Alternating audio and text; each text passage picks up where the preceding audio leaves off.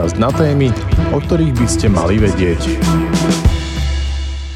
Máme obed, je poludnie, tak vás, drahí Slováci, srdečne pozdravujem.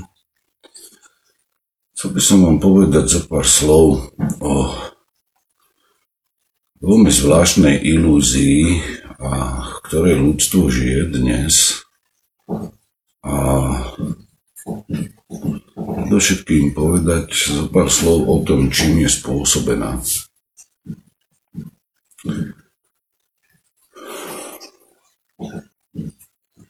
Niekedy začiatkom 20. storočia sa začali niektorí filozofi, niektorí vedci zaoberať samozrejme niekým financovaní výrobou určitých konceptov, podľa ktorých je v tej teoretickej rovine vypracovaný spôsob na vedeckej báze, samozrejme interdisciplinárne, je vypracovaný spôsob, ako ovládať človeka Dnes, keď prežívame túto možno najtragickejšiu etapu slovenskej histórie,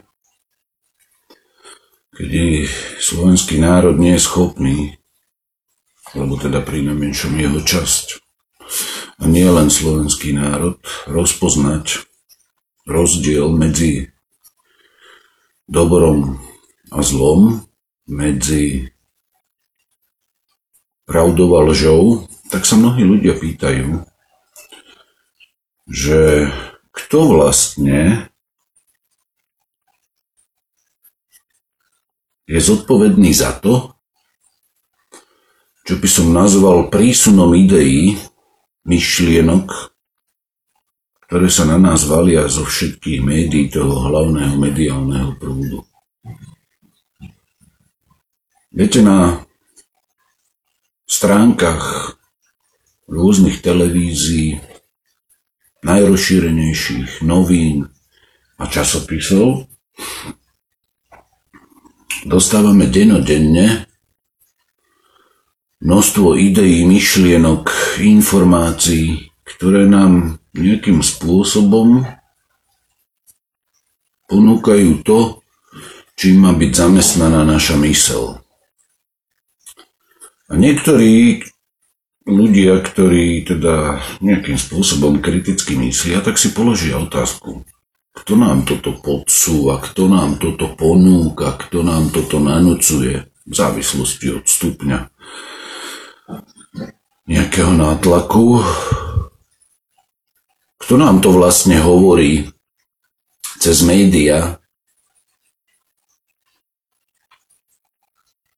pred kým sa máme pokloniť, čomu máme veriť, koho máme odsúdiť, koho máme akceptovať, kto má byť pre nás autoritou kým máme pohrdať, lebo podľa médií šíri hoaxy a tzv. fake news.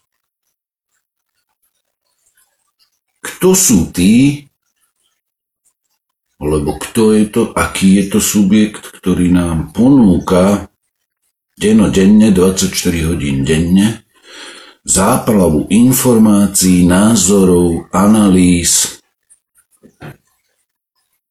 ktorými sa veľmi často vymedzujú hranice ľudského myslenia. Niektorí ľudia si kladú tieto otázky. A ja dúfam, že týchto ľudí bude postupom času čoraz viac. A teraz nadviažem na ten úvod ohľadne toho, ako niektorí filozofi začali vypracovávať teoretické koncepty toho, čo dnes vlastne vidíme v praxi, v médiách.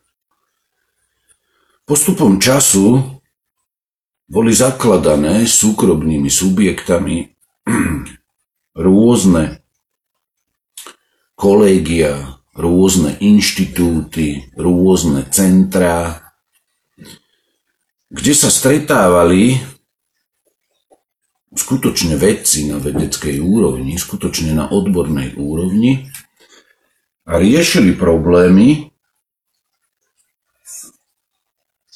ktoré si ich sponzory želali, aby riešili. Jednoducho zaoberali sa výskumom, ktorý bol zacielený na dopredu stanovené určité oblasti výskumu, vedy z rôznych vedných odborov. A hlavným takým motívom bolo to, ako získať kontrolu nad myslením človeka. Ja som už približne 25 rokov známy kritik pomerov vo vzdelávacom systéme, a aby ste si nemysleli, leža len tu na Slovensku, ale v istom zmysle aj v zahraničí, kde som si vedomý nesmierneho nebezpečenstva, a to vďaka tým, ktorí vzdelávali mňa, to treba s pokorou priznať, som si vedomý nesmierneho nebezpečenstva, tej obrovskej manipulatívnej sily vzdelávacieho systému. A v rámci takých kurzov, ktoré mi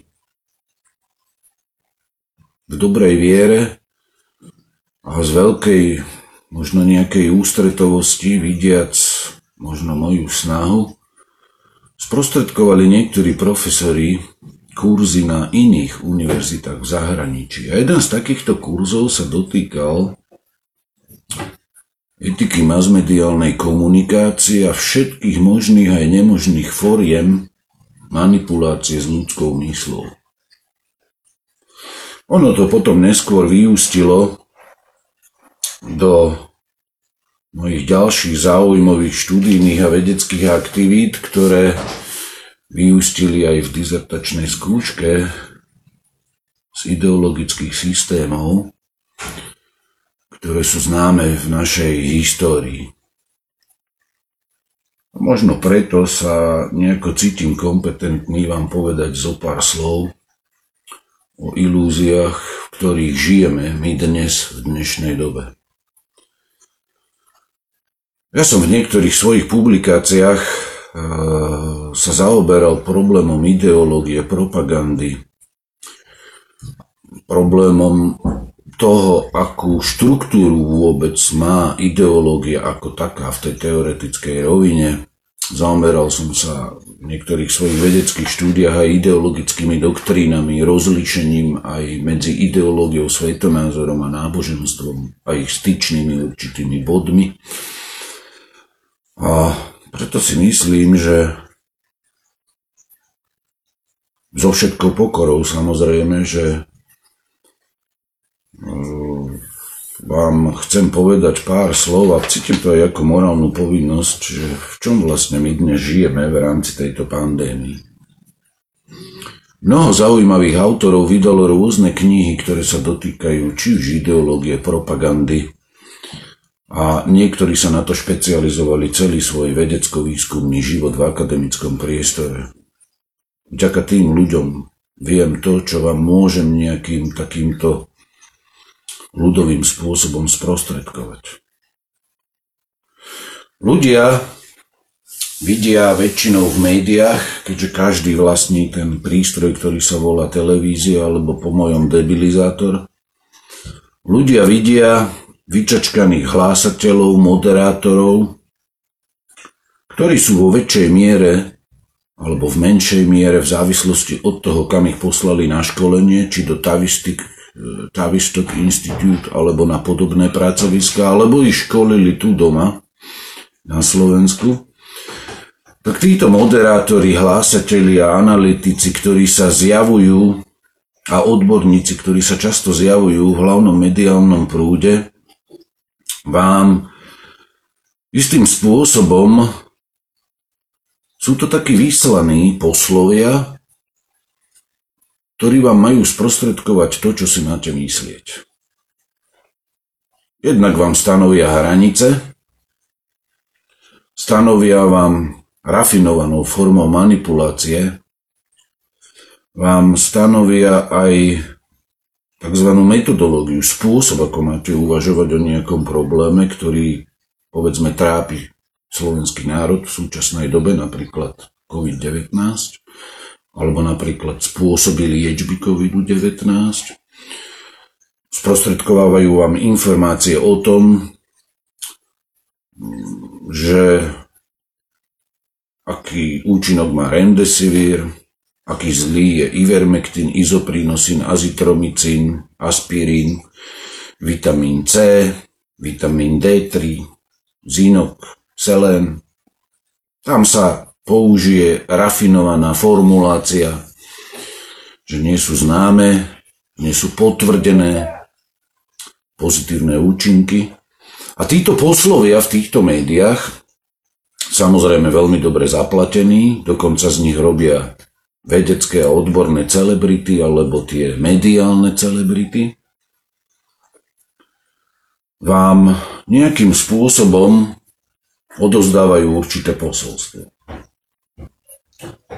A keďže divák v rámci televíznej obrazovky, ja som to vysvetlil aj vo svojich kurzoch vysokoškolských, keďže ten divák, ktorý pozera tieto správy, je v nevýhodnom postavení, pretože on je pasívny príjimateľ, tak ten divák nemá možnosť konfrontovať týchto poslov v úvodzovkách dobrých správ otázkami, ktoré sú väčšinou spôsobené tým, že v niektorých divákoch ešte stále je prítomný určitý kritický a logický spôsob myslenia a títo ľudia majú pochybnosti a aj by sa chceli spýtať tých odborníkov, tých moderátorov určité veci, ale sú v pasívnom postavení. Sú len príjimateľmi informácií. A tu sme pri podstate problému, pretože prečo mnohí ľudia žijú v ilúziách. Nemám pripravený ten materiál, tak to budem hovoriť z pamäti. Lebo nájsť niektoré veci pre mňa predstavuje problém, koľko tých, tých materiálov, z ktorých som prednášal kedysi, že kde čo je položené. Bo tú pracovňu užíva viacero ľudí v dnešnej dištančnej online výučbe a vzdelávaní, čo samo o sebe vyznieva ako čistý idiotizmus. V čom spočíva problém ľudí, ktorí počúvajú správy alebo, alebo pozerajú televízne správy? Sú príjimateľmi. A teraz ide o čo? Vysielateľ informácie, vysielateľ informácie vám vyšle určité posolstvo.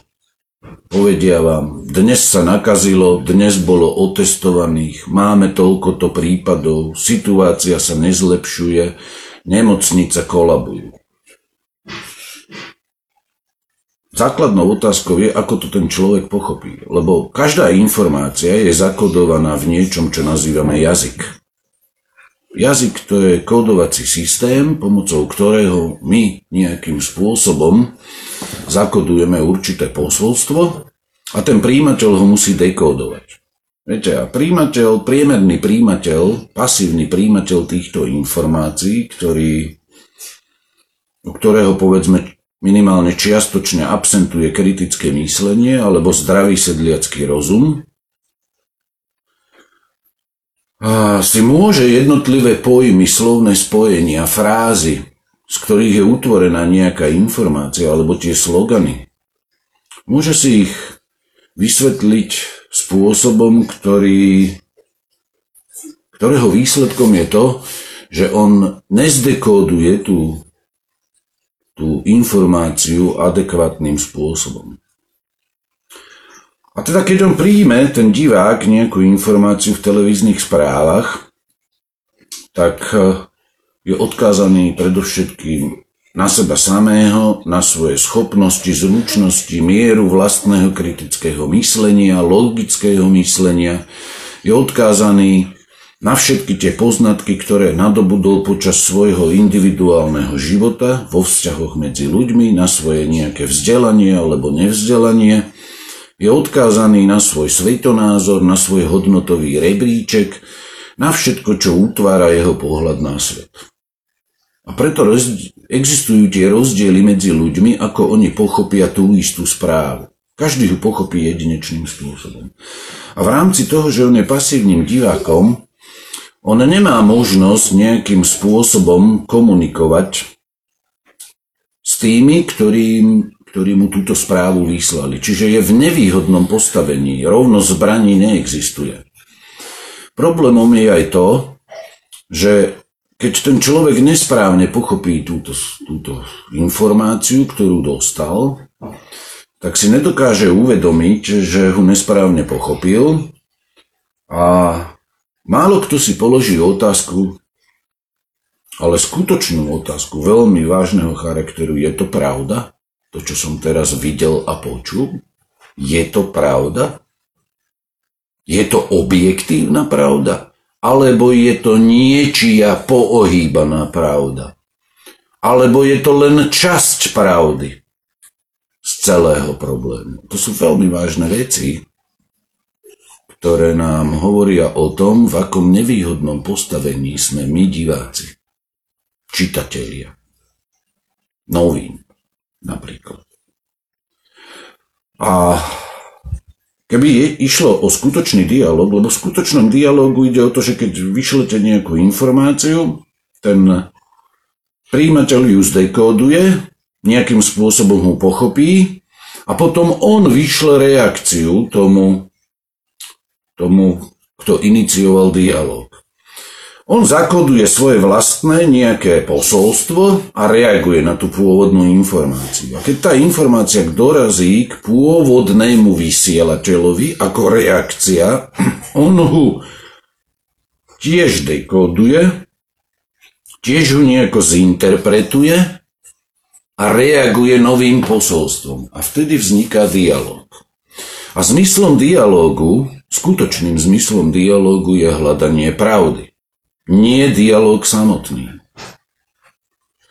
Viete, tí politici, oni častokrát, aj títo manipulátori v médiách, oni častokrát nám e, hovoria také ľúbivé propagandistické frázy, e, keď sa vyskytne nejaký problém v spoločnosti, že je potrebné viesť celospoločenský dialog a hľadať konsenzus.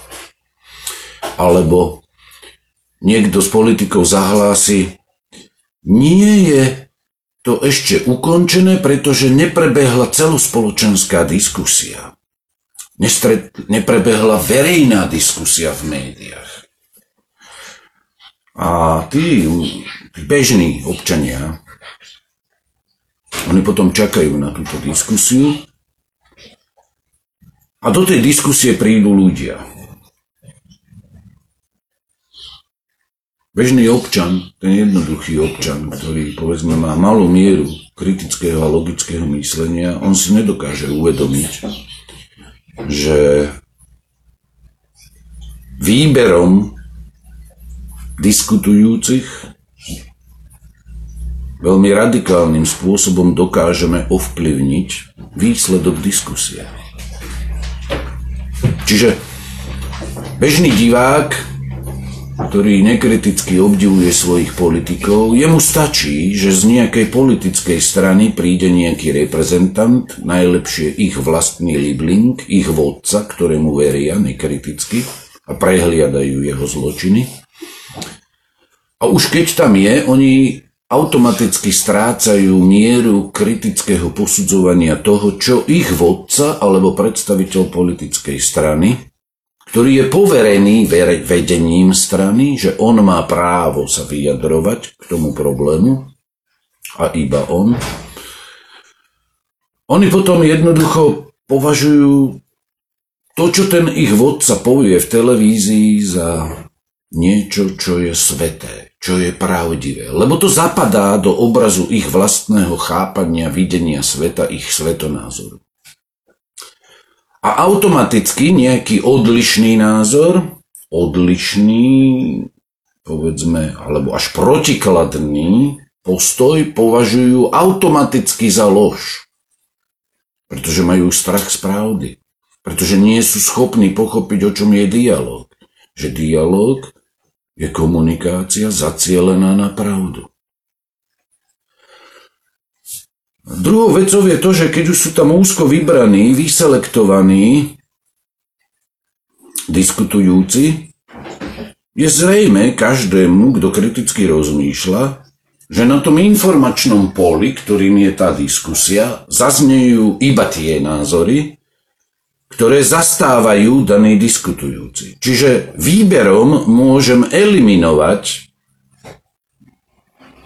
ľudí, ktorí by prišli s iným uhlom pohľadu, s iným názorom na veľmi vážny problém, ktorý sa prediskutováva v spoločnosti.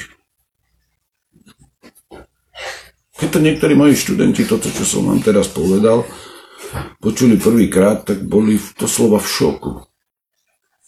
Pretože nikdy ich to nenapadlo. A pritom sú to veci, ktoré sú zrejme.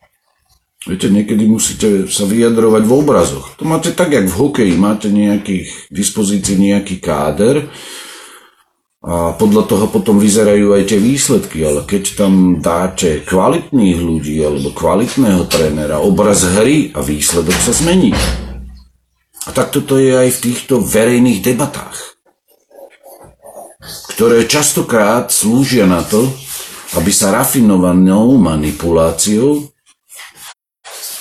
stanovili mantinely, kontroloval sa obsah, aby neboli pripustení ľudia, ktorí majú iný zorný uhol pohľadu na problém a aby tam zazneli názory, ktoré si majiteľ média želá, aby tam zazneli. A aby tam nezazneli názory, alebo ne, ne, nebola sprostredkovaná ľuďom dokonca pravda, ktorú si niekto neželá, aby ľudia počuli. A to je to je vážny problém, pretože takto sa vytvorí pomocou propagandy a pomocou mediálnej manipulácie alebo ideologickej manipulácie sa vytvorí ilúzia o realite. A ľudia, ako sa hovorí, potom žijú v určitom metrixe, v určitej virtuálnej realite, ktorá má od tej skutočnej reality tak ďaleko, že sa to niekedy nedá vyjadriť v žiadnych jednotkách. A v rámci dialógu, ktorý by ľudia aj radi viedli teraz v tejto pálčivej alebo tejto zložitej dobe, sa preto aplikovala ideológia separácie, odlúčenia, segregácie, bublín, aby ľudia v rámci rozhovorov boli izolovaní jeden od druhého. Pretože ak ľudia vedú dialog a hľadajú pravdu a úprimne hľadajú pravdu, tak platí, že viac hlav, viac rozumu, aspoň teda zvyčajne to tak má byť, a jeden druhého, každý so svojím duchovným nejakým poznaním, môže toho ďalšieho inšpirovať tým, čo mu povie. A takto sa zabezpečuje touto kultúrou domáceho väzenia to, že ľudia si nemôžu v priamom rozhovore, lebo ten dialog je najlepší tvárov v tvár. Ľudia si jednoducho nemôžu Izabela. Ľudia si jednoducho, pardon, nemôžu sprostredkovať impulzy, ktoré by im otvárali nové zorné uhly pohľadu na problémy, ktoré ich trápia. A tak sú ponechaní niektoré vrstvy slovenského obyvateľstva, najmä tí, ktorí sú starší a skúsenejší a nie sú celkom kamarátmi s výpočtovou technikou, s internetom, so sociálnymi sieťami, sú ponechaní na jediný zdroj. A to sú médiá, hlavného mediálneho prúdu. A tak im zostáva RTVS, tam už na túto skratku už bolo vymyslených veľa vtipných, vtipných názvov, sú po, ponechaní na komerčné médiá, sú ponechaní na a, mediálne stanice, ktoré sú prístupné na akomkoľvek e, rádiu, teda v určitých vlnových dĺžkach, v určitých pásmach. A tým pádom sú jednostranne ideologicky masírovaní. A toto je skutočná dráma ľudskej slobody ducha, slobody ľudského myslenia, ktorú prežíva dnes slovenský národ. Pretože táto dráma ľudskej slobody mysle, svedomia, sa odohráva nie len v tom, že nás štát tými nacisticko-fašistickými opatreniami a porušovaním ľudských práv, keď nám úplne odníma určité základné práva a slobody, ako slobodu pohybu, tak nás štát dokonca, dokonca sa do, dopúšťa intelektuálneho imperializmu, keď chce ovládať úplne našu mysel. A toto všetko sa nezrodilo dnes. Tieto metódy vypracovávali mnohí myslitelia už 10 ročia, niekedy dokonca stáročia dozadu. Pretože čo to znamená, keď človek kriticky rozmýšľa? Je to človek, ktorý jednoducho niečo počuje aj v rámci tejto ideologickej mediálnej propagandy, ale tento človek to posudzuje podľa logických pravidiel, podľa ktorých je možné zistiť, či daná informácia je pravdivá alebo nepravdivá.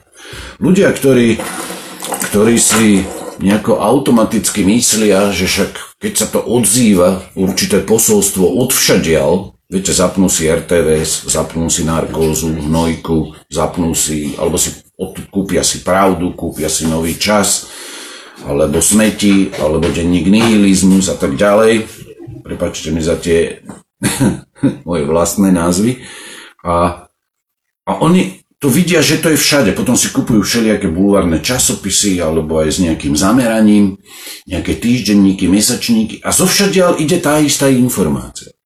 Tí ľudia majú tendenciu podľahnúť tomu tlaku, tomu mediálnemu prívalu informácií, ktoré sa odlišujú len v malinkých detailoch, častokrát sa odlišujú len vo forme, ako je ľuďom sprostredkovaná daná informácia. A títo ľudia sú neschopní sa brániť a nakoniec podláhnú tomuto tlaku, pretože si povedia, keď to hovoria všetci, tak to bude pravda. Oni si neuvedomujú častokrát, tak to ktorí podľahli tejto ideologickej propagande, že pravda nie je závislá od toho, koľko ľudí ju rešpektuje. Viete, ja som sa stretol ešte minulý rok s takým zaujímavým pojmom, že všeobecne prijatá pravda. Ako keby pravda závisela od toho, či ju ja alebo vy príjmete. Problémom je s pravdou to, že Pravda bude pravdou, aj keď ju my odmietneme, aj keď s ňou budeme manipulovať, aj keď sa ju budeme snažiť prekrúcať alebo ignorovať. Ona naďalej zostane pravdou. A toto veľmi dobre vedeli vedci, ktorí vytvorili, ktorí vytvorili zaujímavé filozofické koncepty, ktorými dokázali vypracovať veľmi účinné schémy, ako ľuďom doslova vymyť mozog, ako dosiahnuť spoločenskú kontrolu, ako dosiahnuť programovanie ľudskej mysle. A zdá sa, že v dnešnej dobe mediálne správodajstvo je drogou, po ktorej ľudia túžia ako drogovo závislí. Skúsme sa úprimne pozrieť sami na seba, ako to niekedy s nami je. Vypnite televízory a dokážete žiť bez televíznych správ, bez hlavného mediálneho prúdu, Poviem príklad, 48 hodín. Vytvorí sa vákum. Vytvorí sa voľný priestor pre vašu mysel. Pardon, chodte hore na poschodí. Vytvorí sa vákum ktoré treba niečím zaplniť. Čím ho ľudia dokážu zaplniť? Dokonca existujú už aj psychické diagnózy, pretože ľudia, ktorí jednoducho sa nevedia odtrhnúť od týchto médií, a keď im ich niekto zoberie, majú abstinenčné príznaky. Oni nevedia bez toho žiť. Nevedia žiť bez toho, že večer, keď sa vrátia z práce alebo po obede, aby si nesadli pred televízne príjimače alebo aby si nezapli rádio, kde sa na nich vl, var, valí doslova tsunami informácií, ktoré prevalcuje akékoľvek kritické myslenie. A tak si musíme položiť otázku, či nie je náhodou lepšie sa od tohto odstrihnúť a začať skutočne žiť v reálnom svete, v reálnom živote a opustiť ten svet ilúzií, ktorý nám vytvára hlavný mediálny prúd. Lebo tie technológie tej manipulácie sú prepracované do takých detailov, že pamätajú na všetko. Pamätajú na činnosť mozgu z neurologického hľadiska, pamätajú na poznatky psychológie a psychiatrie, pamätajú na biofyzikálne zákonitosti nášho organizmu, pamätajú na všetky biochemické procesy, ktoré ovplyvňujú fungovanie nášho organizmu, pamätajú jednoducho aj na ten najzákladnejší element, jeden z najdôležitejších poznatkov, ktorým je to, že idea, myšlienka je najúčinnejšou zbraňou v hybridnej vojne, ktorá sa vedie s človekom. Viete, v tých médiách sa kombinuje slovo písané alebo hovorené, kombinuje sa so symbolmi, kombinuje sa s farbami, kombinuje sa s hudbou, kombinuje sa E, s určitými sloganmi, kombinuje sa s podprahovou manipuláciou a toto všetko sa zapisuje do duše každého z nás. Je to tak dokonale vedecky prešpekulované a tak vymyslené, aby to malo čo najsilnejší anestetický účinok na divákov, na čitateľov, na celú slovenskú spoločnosť. A sú pritom používané nielen najnovšie vedecké poznatky, ale aj najnovšie technológie. Technológie digitálneho charakteru, ktoré sa používajú už niekoľko rokov a ktoré umožňujú nové formy mediálnej manipulácie.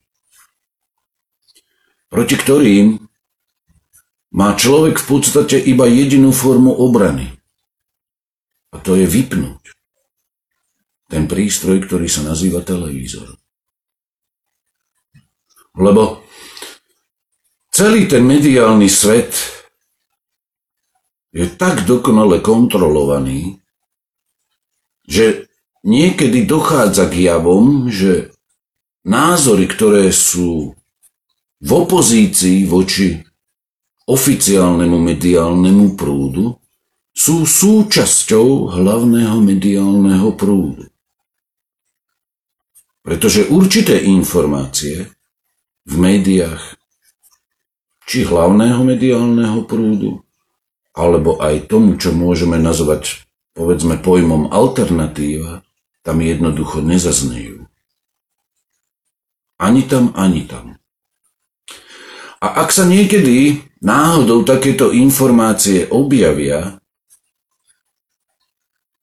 tak v podstate všetky vekové, vzdelanostné, sociálne, etnické kategórie ľudí odmietnú túto informáciu, pretože ona je tak neuveriteľná a znie tak šialene, že im sa zdá, že tá informácia, ktorá niečo prináša, nemôže byť pravdou ani v rovine science fiction.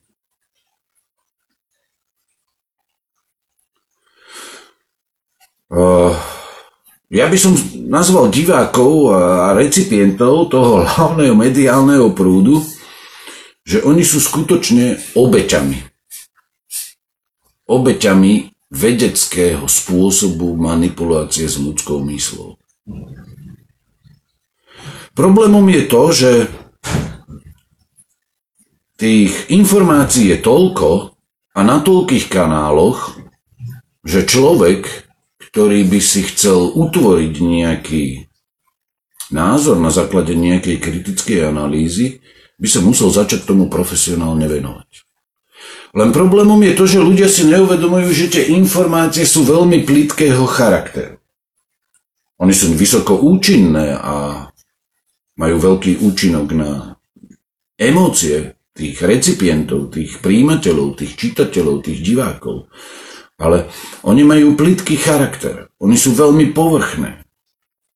A v drvivej väčšine ide o informácie, ktoré tvoria len zrnko z celkového obrazu pravdy.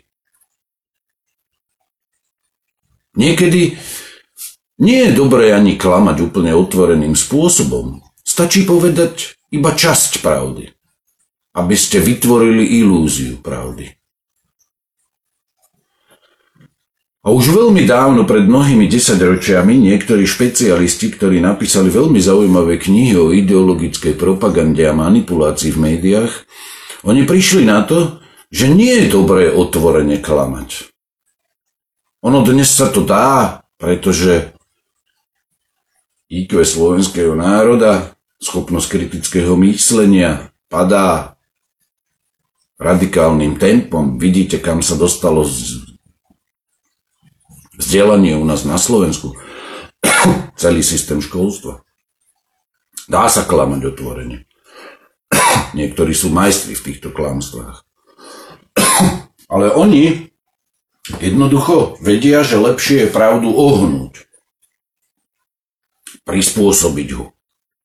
A to sa vždy robí spôsobom, že sa časť pravdy vydáva za celok. To je to pars pro toto stará stratégia ešte z čias antiky. A keď vy zoberiete čas pravdy a predložíte ju ľuďom ako pravdu, ktorá je vraj celá, tak tých ľudí dostanete presne tam, kam majiteľia médií chcú. Pardon, na sekundu.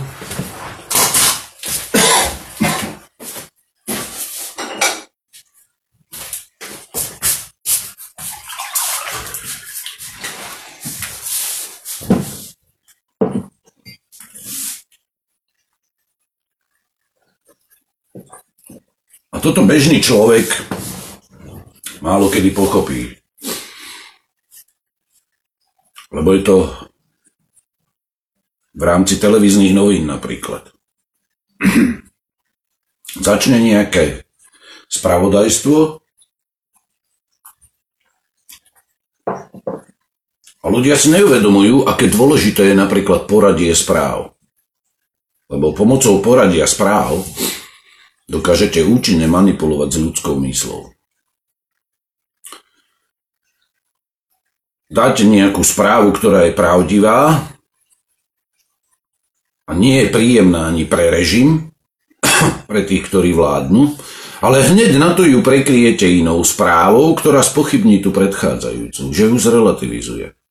Zatlačí ho do úzadia. Alebo dáte pravdivú správu, ktorá je nepohodlná v určitom poradí a teraz, ak chcete eliminovať túto pravdu, ktorú už jednoducho nemôžete ukryť, tak ho prekryjete nejakou senzáciou.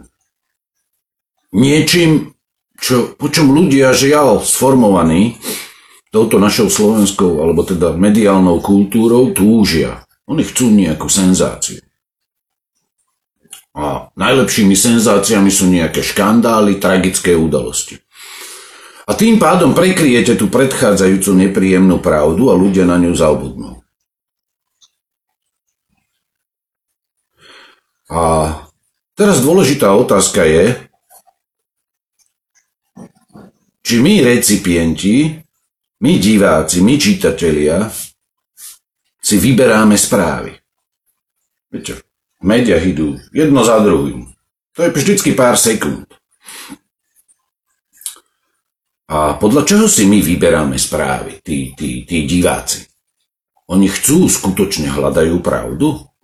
Alebo hľadajú senzácie, škandály, nejaké tragické udalosti, že niekde spadlo lietadlo, alebo niekto niekde sa prekotil na aute, alebo niekde niekoho niekto zapichol. Najlepšie, keď je to v rodinnom kruhu, lebo to automaticky Zabijete dve muchy jednou ranou. Vidíte, dnes je v rodine domáce násilie, keď muž zabil deti a svoju ženu, alebo syn svoju matku. A týmto prekryjete dôležitú pravdu takýmito informáciami a z ľudí, to z ľudí vzbudzuje emócie, ľudia zabudnú na to, čo je dôležité v tých správach.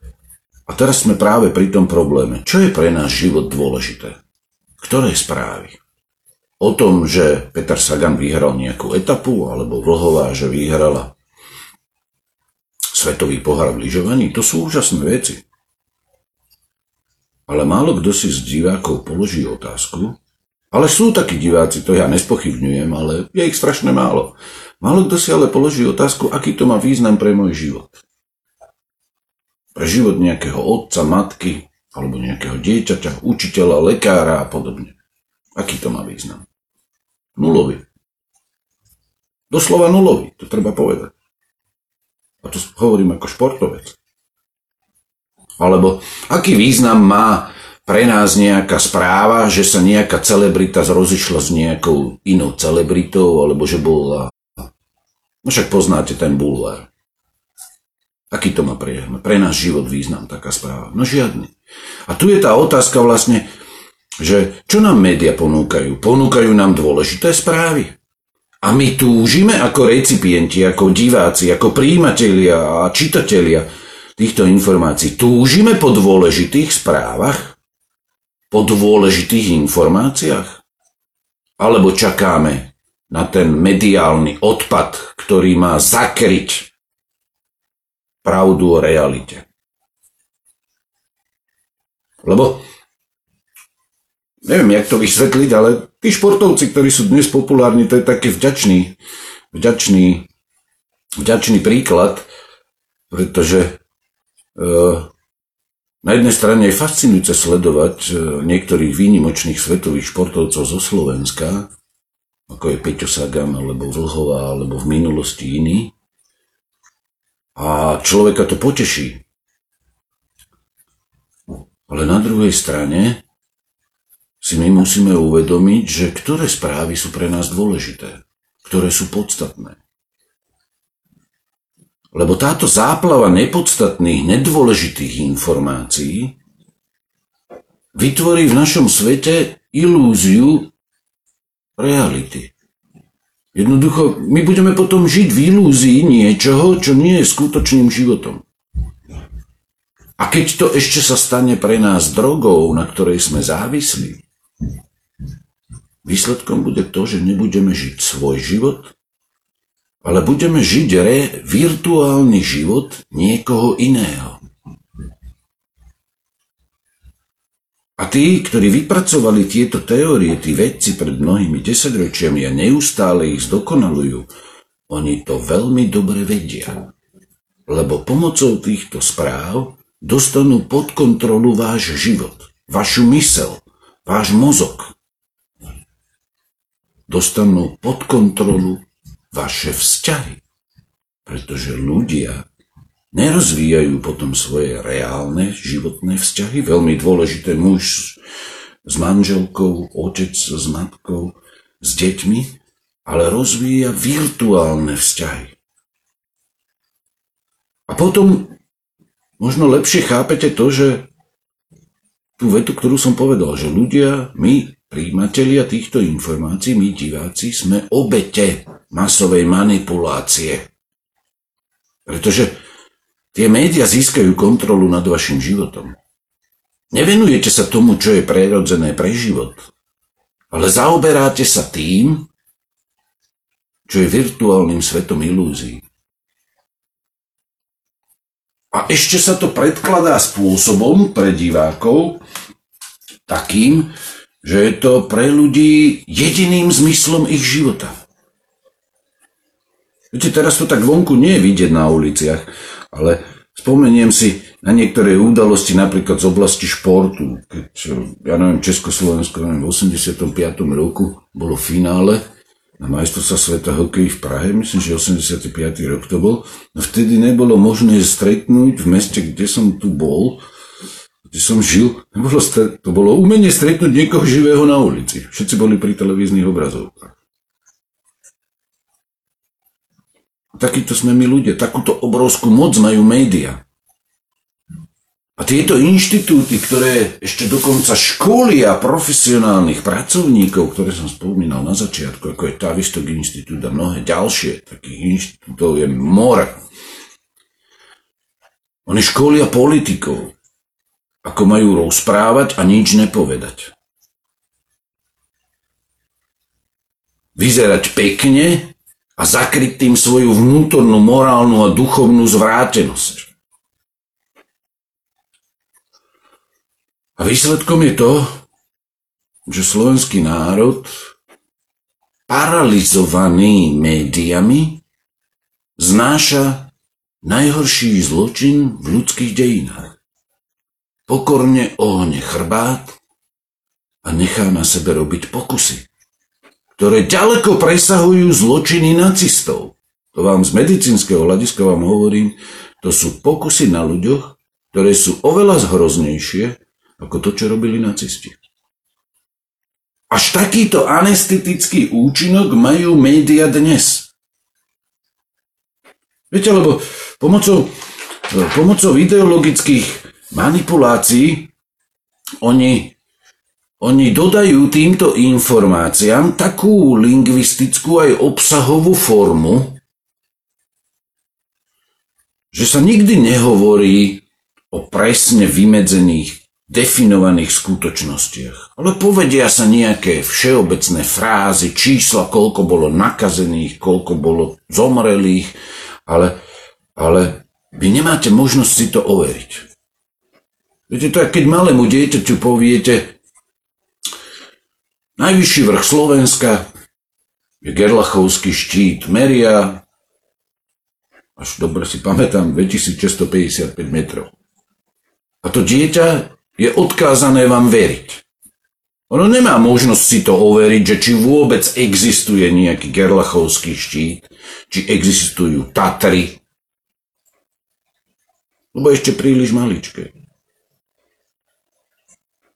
A v médiách, keď sa objavia informácie, ktoré majú veľmi rafinovanú tú lingvistiku, veľmi rafinovaný sformulovaný obsah, tak jednoducho kto z nás recipientov má možnosť si to overiť, či to je pravdou?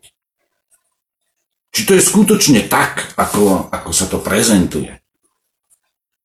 Lebo jednou z takých účinných ideologických praktík v médiách je aj to, že sa častokrát posúvajú rôzne oblasti.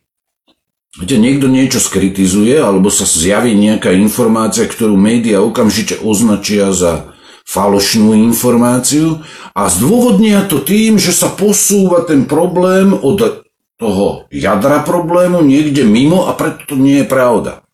To je stará ideologická praktika, ako ľudí pomýliť. Ako v ľuďoch nainfikovať ich vírusom pochybností voči pravdivej informácii tým, že posuniete ideologicky podstatu problému trošku do inej roviny.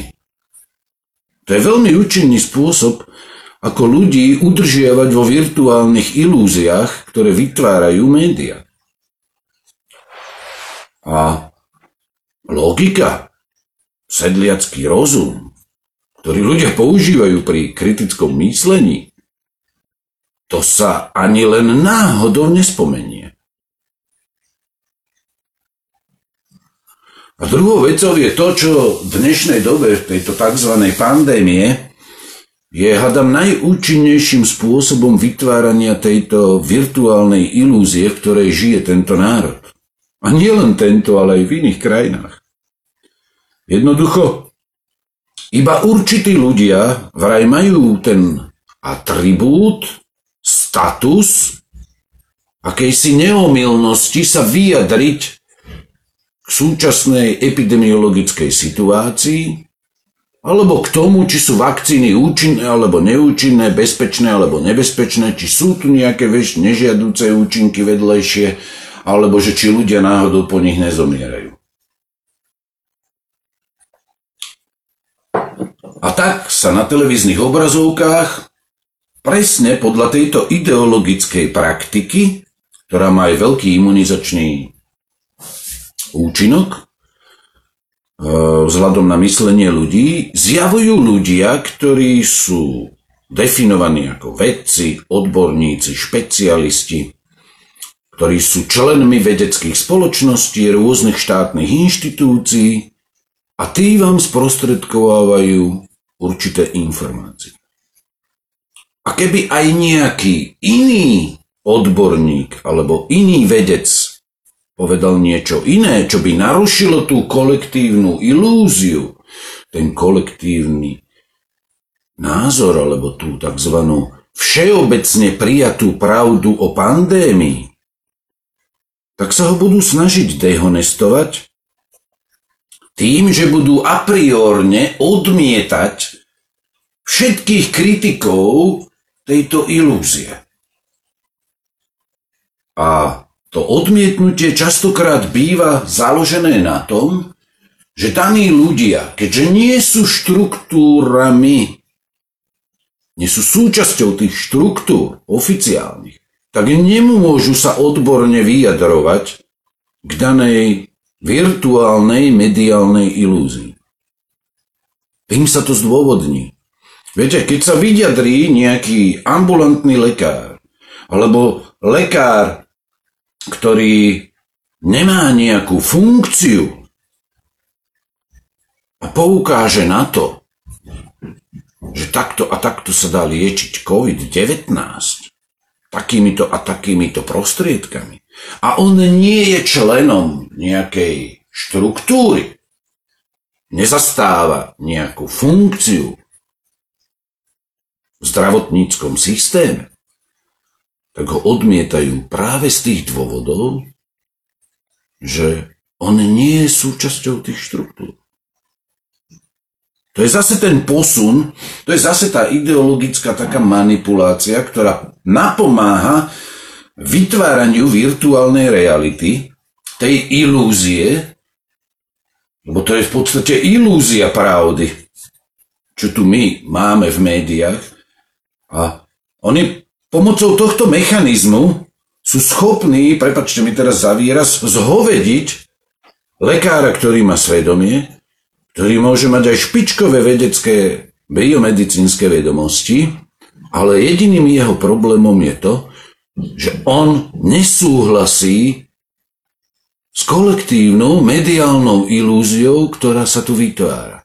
Ja som pred niekoľkými dňami zverejnil tam tú informáciu, čo sprostredkoval ten lekár Rado, Rado Čičala, tak sa volal, o tom, aké zaujal, zaujal Šukl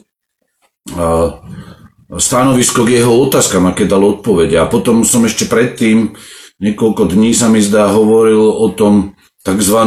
manuáli, neviem, jak sa to presne volalo, ako treba postupovať pri liečbe covidu a pre rôzne situácie a inštitúcie. No to keď som to prečítal, tak to bola katastrofa, keď som si to preštudoval.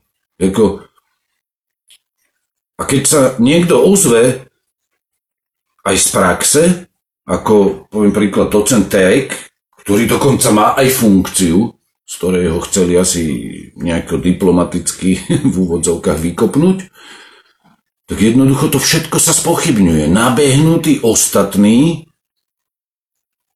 ktorí sú vraj, ktorí vraj majú ten atribút a status akejsi neomilnosti a budú tvrdiť, že ten COVID treba rieš, liečiť úplne iným spôsobom.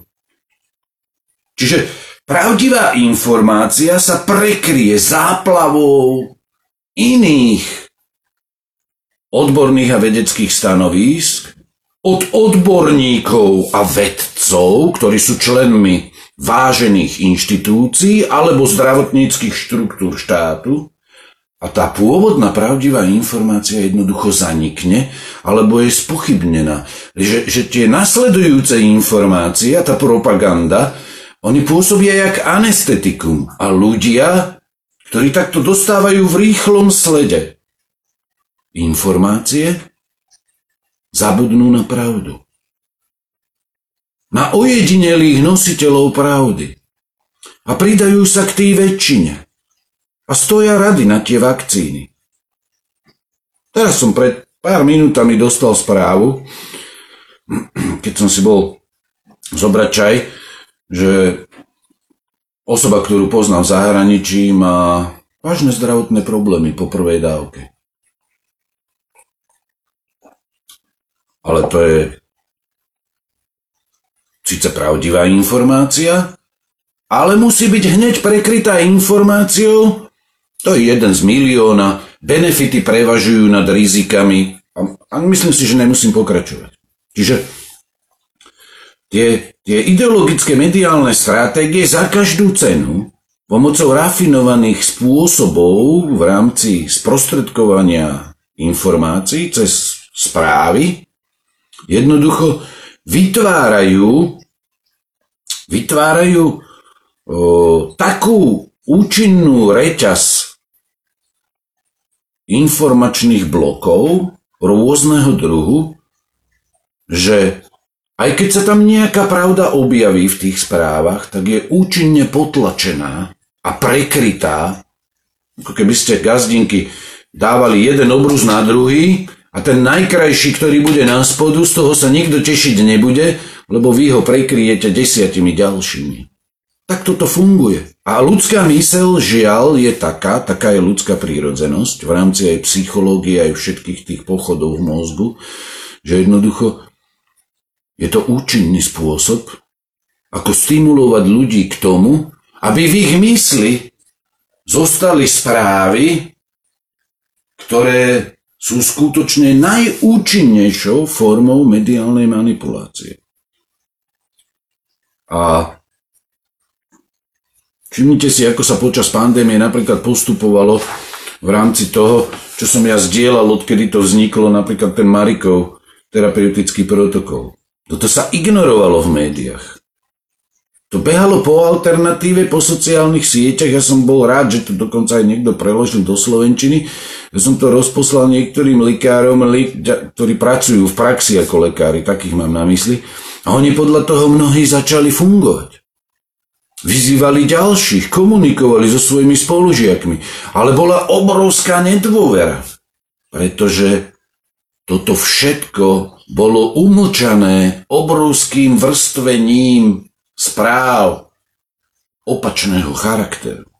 A žiaľ, pretrváva to dodnes. A tak aj mnohí lekári, ktorí z hľadiska svojho poslania majú, majú chrániť ľudský život, majú zachraňovať ľuďom zdravie, žijú v ilúzii. V ilúzii toho, čo im predkladá ministerstvo zdravotníctva.